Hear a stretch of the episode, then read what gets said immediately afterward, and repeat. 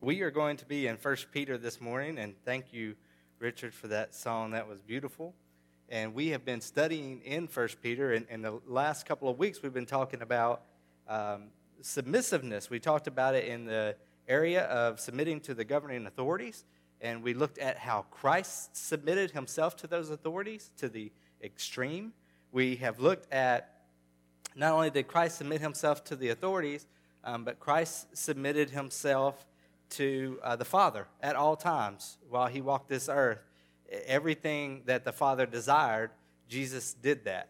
And if we're not careful, then in our culture, submission can be a dirty word. It, it can be something that we don't enjoy or appreciate.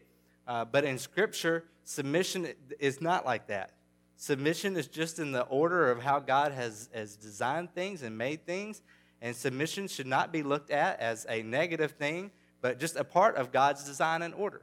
And just as um, we would never consider Jesus weak, I hope, we would never consider Jesus as subservient, and yet he willingly submitted himself to different people. And it's because uh, Jesus did not come to be a ruling authority at that time. He came to serve. He came to be a carpenter. He came to be um, just a regular person, an unassumed person from an unassumed family, from an unassumed situation, uh, from parents who weren't even married yet. He was, he was uh, born of a virgin. And, and Jesus didn't he didn't play by the rules that society or culture expected.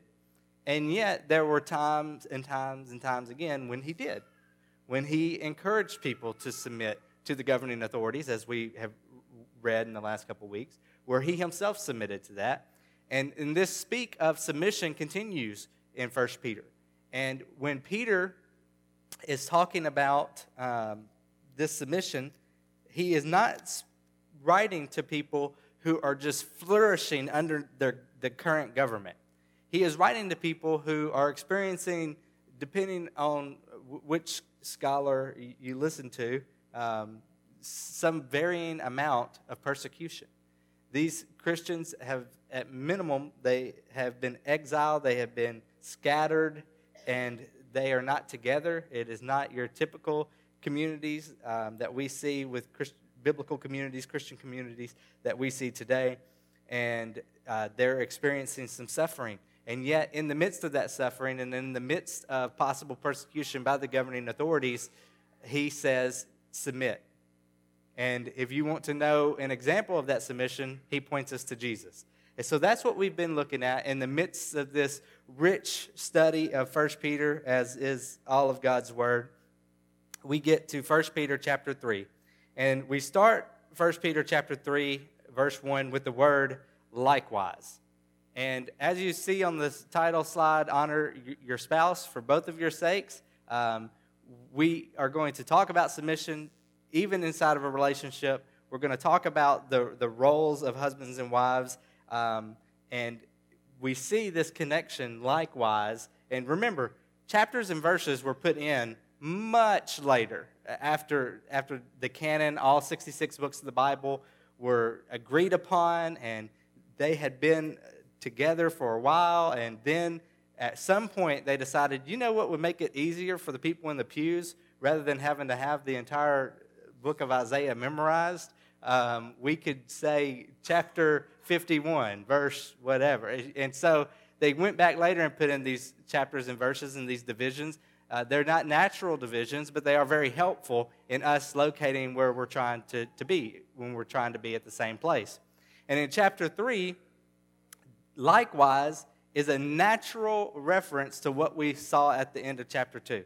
Likewise, just as you are to submit to ruling authorities, just as Jesus submitted himself to the point of death, likewise, wives, be subject to your own husbands um, Rose has this verse memorized and she recites it each night before bed. No, I'm just playing. Um, don't, don't hurt me later, please.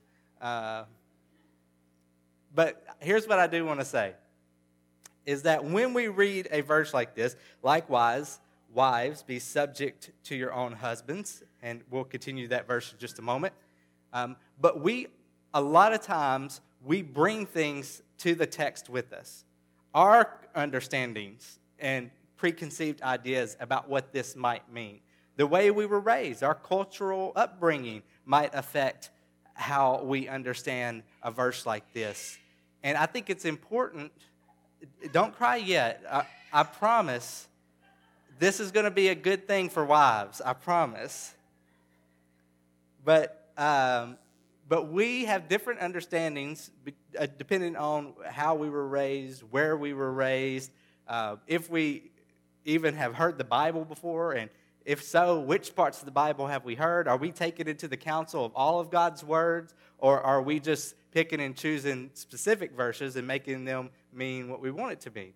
And so the other night in, in our Wednesday night class, we have a, a new class uh, for 20s and 30 somethings. And so if, if really, if you're after high school and uh, under 40, then that class is for you. If you want to come on Wednesday nights, we'd love to have you. And we were talking about discipleship the other night, and um, I asked what a verse meant, and Rose said, Well, I'm not sure exactly what it means, but I know what it can't mean because uh, the Bible says this here and this here and this here. And a lot of times, that's how we need to approach a scripture. If we want to understand the fullness of what a verse means, it has to be in context and in, in, in perfect unity with the rest of Scripture. If, if, it, if it's not in unity with the rest of Scripture, then we have to ask ourselves is our understanding of that verse correct? Because we know that the verse is correct because this is God's word. It's, it's without error, right? And so if, if there's conflict, it must be in our limited understanding. And so, in a verse like this, likewise, wives, be subject to your own husband, I think it's extremely important to consider what all other scriptures say about wives and about women in general. I think that this is very much related to the role of women in a certain culture. And so I think that those are some of the things that we need to talk about and discuss and look at.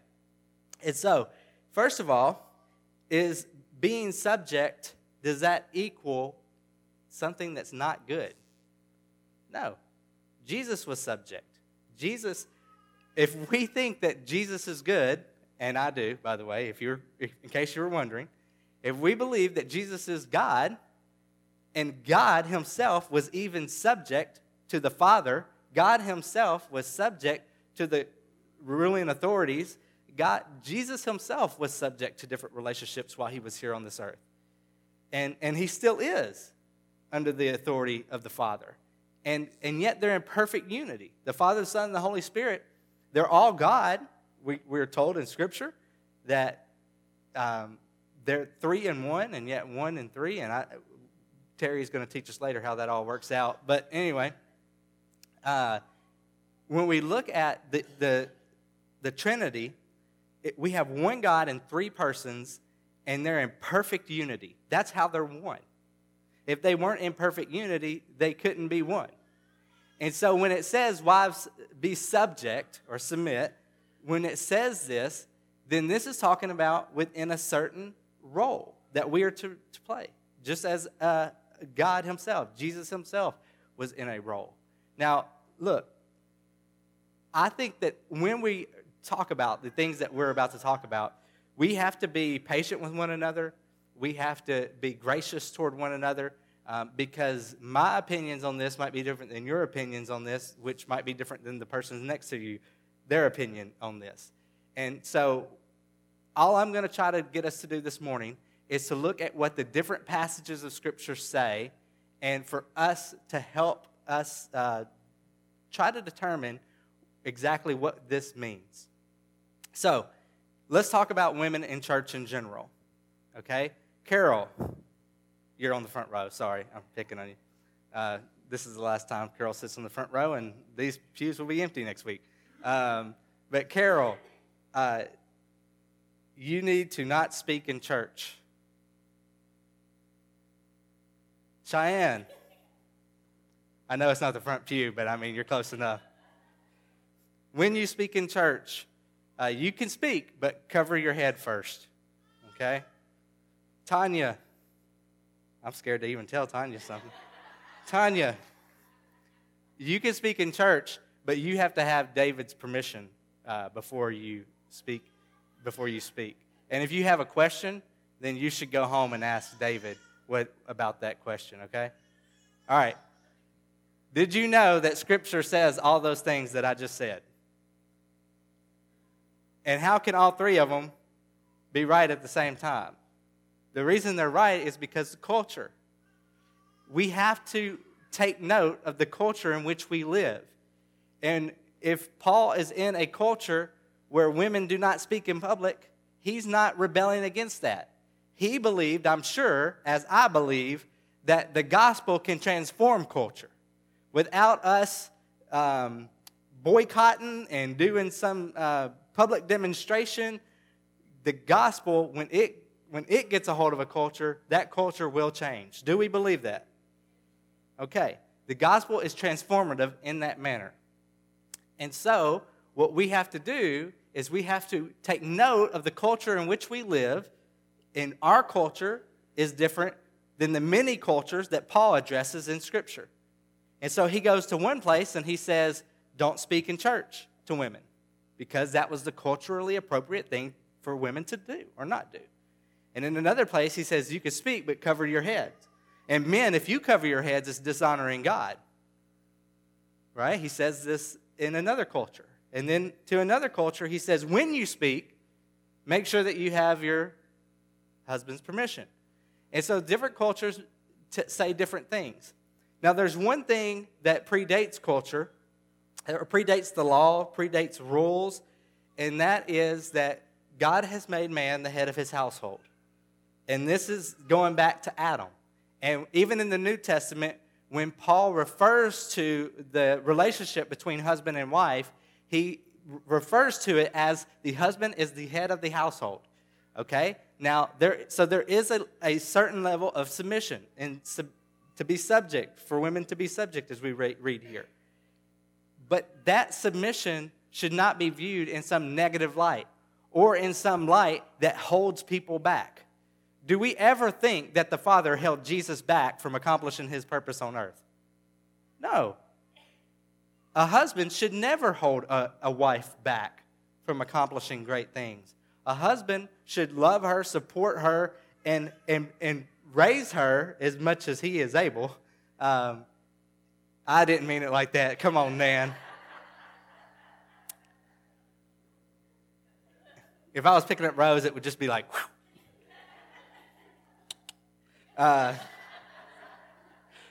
anyway, but raise her to new levels. A husband should, should desire to see his wife excel in, in the gospel, in the, the home, in the workplace if she works, in society.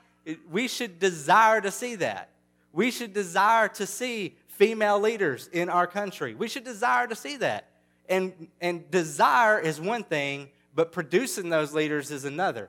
And I believe that the church has a responsibility to produce strong female leaders. And I believe that this is biblical. Uh, let's think of some people like Deborah, who was a judge, who was a strong leader of Israel in a time when they desperately needed rescue. And she was a leader in that way. Let's think of people we, we hear of Priscilla and Aquila in, in the New Testament. Hus, uh, Priscilla's the wife, Aquila's the husband, um, or Aquila. I, I, went to school with a girl named Aquila, but anyway.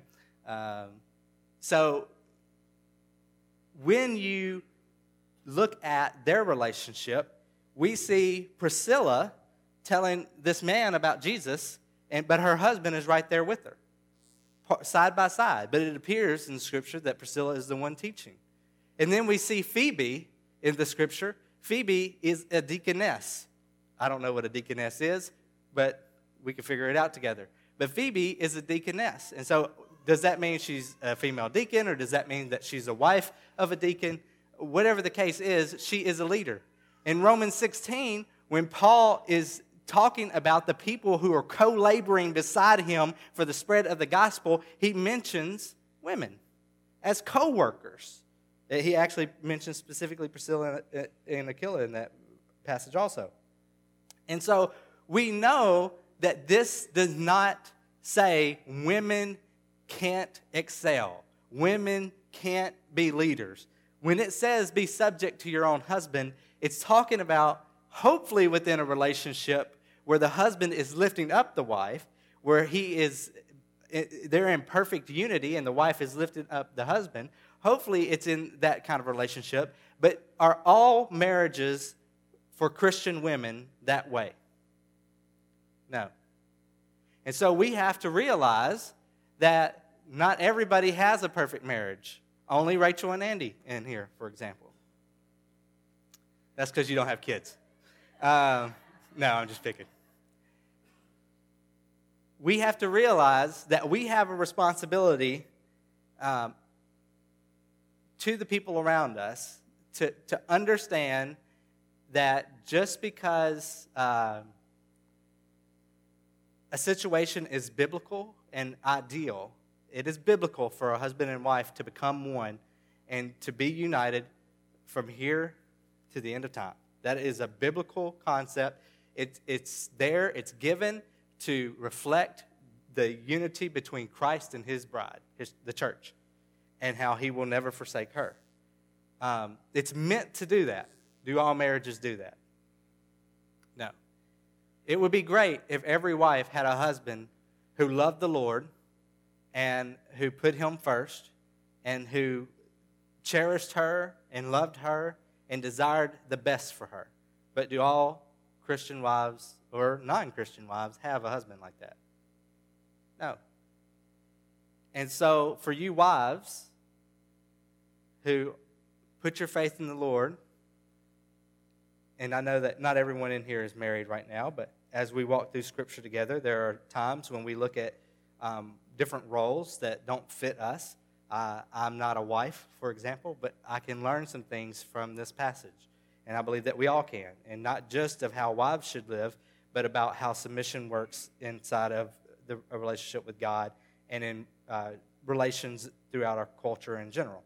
Likewise, wives, be subject, subject to your own husbands, so that even if some do not obey the word, so right here, it's, it's making that concession immediately. That this, yes, he's speaking to Christian women, but not all these Christian women will have Christian husbands. So does, does that, um, how many of you are uh, in school and have semester tests coming up? Anybody? Anybody exempt from any of those semester tests? Yeah, that's right. I know. I heard you earlier. Don't rub it in. There, there are people who have to take those tests. But it's good to be exempt. So, wouldn't it be nice if you Christian wives who did not have godly husbands were exempt from submitting to that husband? Maybe in our minds that won't be nice. Uh, however, the exemption is not coming in this verse. Likewise, wives, be subject to your own husbands, so that even if some do not obey the word, they may be won without a word by the conduct of their wives. Now, this isn't saying don't share the gospel with your husband. This is just saying don't nag. Don't constantly, why don't you go to church with me? I can't believe you don't go to church with me. There is a way that you can be a Christian wife who turns, a way that turns him further from the Lord. You don't want that. You want your, your walk, your life with him to reflect Jesus so that he can desire the relationship that you already have. You want to be the kind of woman who wins him by the conduct of your life, by the conduct of his wife. And so, verse 2 by the conduct of their wives, when they see your respectful and pure conduct. So, wives who are in here whose husbands do not love Jesus or they, they don't follow him in the way that they should, I'm sorry that you're in that situation. And I mean that. I'm not just saying that I really do mean that. Life can be so hard, it can be brutal. And it's brutal for me, and I have an extremely supportive spouse who loves me, who um, is there for me, who, as far as I know, she doesn't talk behind my back. If she does, don't tell me, okay? Um, she encourages me, she lifts me up, and I hope that I do the same for her. And with that support, life is still really hard. I can't imagine how life must feel for those of you who have to battle with not having a godly spouse to do that with. Um, or for those of you whose spouses have passed on, or whatever the case might be. But that empathy does not exempt us from our responsibility to follow God the way that He has called us to. So, the thing that we can do, and this is for men and women, if you live your life in honor to God, if you honor Him with your actions, and you truly love Him and love your spouse, love others, then you can have a winsome personality. That your, your obedience won't save people, but it might be exactly what God uses to draw them into a relationship with Him. That they may be won, in verse 1, it says. So, verse 3 Do not let your adorning be external, the braiding of hair and the putting on of gold jewelry or the clothing you wear. And this isn't forbidding these things, it's just saying this shouldn't be your major, your focus. This shouldn't be what all your attention is given to. If all of your attention is on making sure that you look great on the outside, but you're rotten on the inside, no good. If all of your attention is, if, if, in fact, I won't even say all of your attention, if the focus that you put on your external appearance hinders the internal purity of, of your heart, then there, there's an issue. Verse 4 But let your adorning be the hidden person of the heart with the imperishable beauty of a gentle and quiet spirit, which in God's sight is very precious. Imperishable, imperishable beauty. Imperishable. How many times are we going to hear that word in 1 Peter? Right? Our salvation, which is kept by Him in heaven, is imperishable. The beauty, the inward transformation that He makes in us, that transformation, if in Christ, is imperishable. Do you think that things that are imperishable, imperishable and that's a hard word to say sometimes, do you think that those things have value? Absolutely, they have value. And so, make sure, women, and men for that matter, in the culture we live in, that you care more about your internal purity and heart for God and others than you do about your external appearance. Verse 5 For this is how the holy women who hoped in God used to adorn themselves by submitting to their own husbands, as Sarah obeyed Abraham, calling him Lord. Now, what Peter doesn't tell us for some reason is that he calls him Lord while she's laughing at God. Uh, but it is important to note that even a woman like Sarah, who was incredible, who did a lot of submissive things, but also was a human being and made some mistakes. And if you know the story of Sarah, then you know some of those mistakes that I'm talking about. Um, she is used as someone to look up to in the way that she submitted to her husband, the way that she was sub- subject to her husband, meaning that she allowed him to be the head of the household. Don't worry, women. I'm getting to the men. We're going to close with it. I'm going to hit them hard. Verse 6 As Sarah obeyed Abraham, calling him Lord, and you are her children, if you do good and do not fear anything that is frightening. frightening.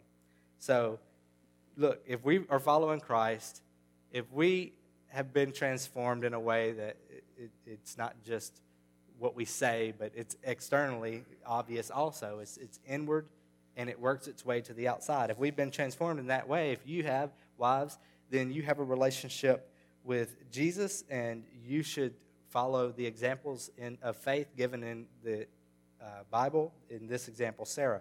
So, just as I'm telling you to follow the examples of Priscilla and Phoebe and Deborah and these women who were warriors for the faith, we also follow the example of Sarah. We also follow the example of the many women throughout Scripture who were submissive. We follow the example of the Proverbs 31 woman. We follow these examples. We don't get to pick and choose which examples we follow, we follow them all. And so, while we live in a culture where uh, I'm appreciative of this, where women can have all sorts of jobs, where women can have all sorts of responsibilities. I'm sure we're going to have a woman president before too long.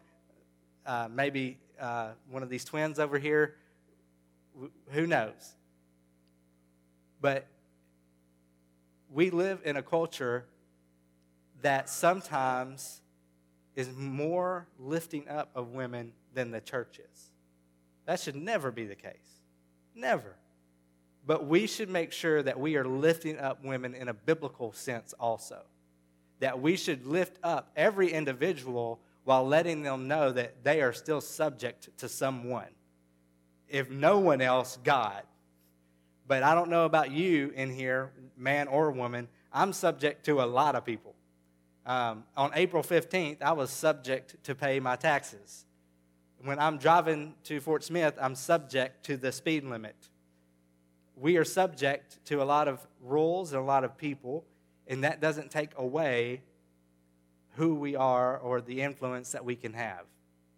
The, and if you ask me, the best leaders are ones who understand that even they are subject to things and ultimately to God. In closing, I told you it was coming. Verse 7 Likewise, husbands, live with your wives in an understanding way. Now, this was in a culture where this was a radical thing to say. They're, they're being told that you're not just like this owner of your wife, you are to live with her in an understanding way. Uh, hey, wives, any of your husbands have trouble with that? No, I'm just, don't, don't point them out. Showing honor to the woman as the weaker vessel. Now, this is just saying that typically a husband in stature is stronger than a woman. Uh, but it's also using this to, to bring a sense to the imperishable beauty that can be held within such a fragile vessel. But isn't that like all of us in jars of clay? We have the, the, the Holy Spirit in these fragile bodies that will pass away, showing honor to the woman as a weaker vessel. So you should take special care with your wife. I'm not saying you have to baby her. Some women don't want to be babied. But you have to make sure that you are caring for her in a way that she deserves because what is internal is valuable. And we are to show honor to the woman. Since they are heirs with you of the grace of life, so that your prayers may not be hindered. They are heirs with you. It's a partnership. Two become one. What God has joined together, let no man separate. Marriages are supposed to be partnerships. And you could say, but how can it be a partnership if the wife has to be subject to her husband? And I would say that you just have to change your cultural understanding of what it means to be subject because Jesus is subject to the Father, and yet they have unity. And there is a partnership there. And it is a beautiful partnership that we see result in the most valuable thing that humans can have, which is salvation and a relationship with God. And so, in unity, we see the blessing of that. And for husbands and wives, for you husbands out there, you should realize that your wife is your partner. And when we talk about partnership within the church, fellowship, koinonia, the strongest koinonia that you should have should be with your spouse. The, strong, the strongest relationship you should have with a human should be with your spouse. And for those of you who are Christians in here, you should do everything in your power to make sure that you are loving your spouse as God loves them. That if they're not a Christian, that you are doing everything in your power in, in obedience to God, in love to your spouse, to win them to the Lord. I'm not saying that you beat them over the head with the Bible until they come to church, although some, some people might need that. I don't know. I'm not in your marriage. But if what you've been doing isn't working, then pray about what you might could do differently. And if what you are not doing is not working, then get on your knees and continue to cry out to God. And for those of you who are blessed with a, a spouse who loves the Lord, let them know how much you appreciate and love them. Let them know the good things that you see them doing for the Lord and for you and for your family. And for those of you in here who maybe aren't married yet or any longer or whatever the case might be, then the question is is what can you do right now to honor God the way that you're supposed to? We can't change our past, but we can determine the steps of our future if we're walking according to his steps, the path that he has laid before us.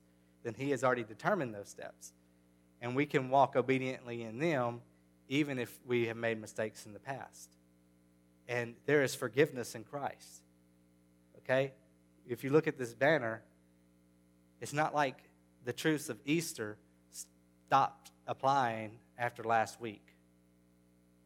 We are forgiven for the mistakes that we have made. And I know that we have a desire to beat ourselves up over our mistakes that we have made in some that resulted in, in, in the end of marriages, in some that have resulted in conflict in, in marriages, or whatever the case might be.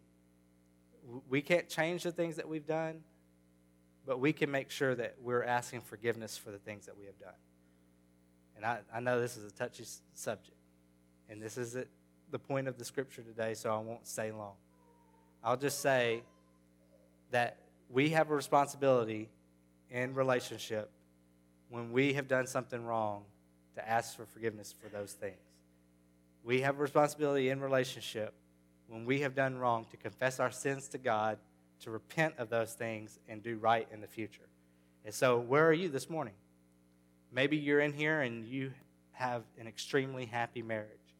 And you, you are just, as I was preaching about what a godly wife and husband looks like, you were grateful.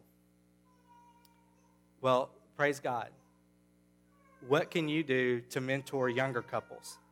What can you do to share your life with younger couples so that they can see what that looks like? Don't worry, Haven, I'm almost done. She's my timer. Uh, and, and for some of you in here, you are still married, but you've been struggling. You've been having conflict and turmoil. Um, that's marriage. We have those, and we have to work through those together. And if you would like to sit down with me and to talk through some things, then I would love to do that. I have some training in that area, and if we talk about something I'm not equipped to handle, I have no problem with referring you to someone who is equipped to handle it. And for there, those of you who are in here who um, are married, but your spouse is not a believer, then this speaks specifically to you. You can conduct your lives in a manner that is worthy of the gospel and conduct your lives in a way that will be winsome to, to your spouse. And just remember that you can't change someone, God has to change them. That He can use our actions and our obedience to, to get their attention and make a difference. So, where are you this morning? And let me close with this just word to husbands. Husbands, or future husbands, please be the kind of men that your wives cannot wait to subject themselves to. Be the kind of men who your wives trust you to where it's not a burden to submit, but it's a joy and a pleasure. Be the kind of men who empower your wives to do great things. And I mean, I'm looking at so many incredible women whose husbands have done that in this room right now. Um, but be the kind of husbands who empower your wives to be all they can be for your family and beyond for God's glory. And let's, let's continue to search God's word and see what it says about the kind of men and women that we should be, whether it's inside of our marriages or whatever relationship it might be.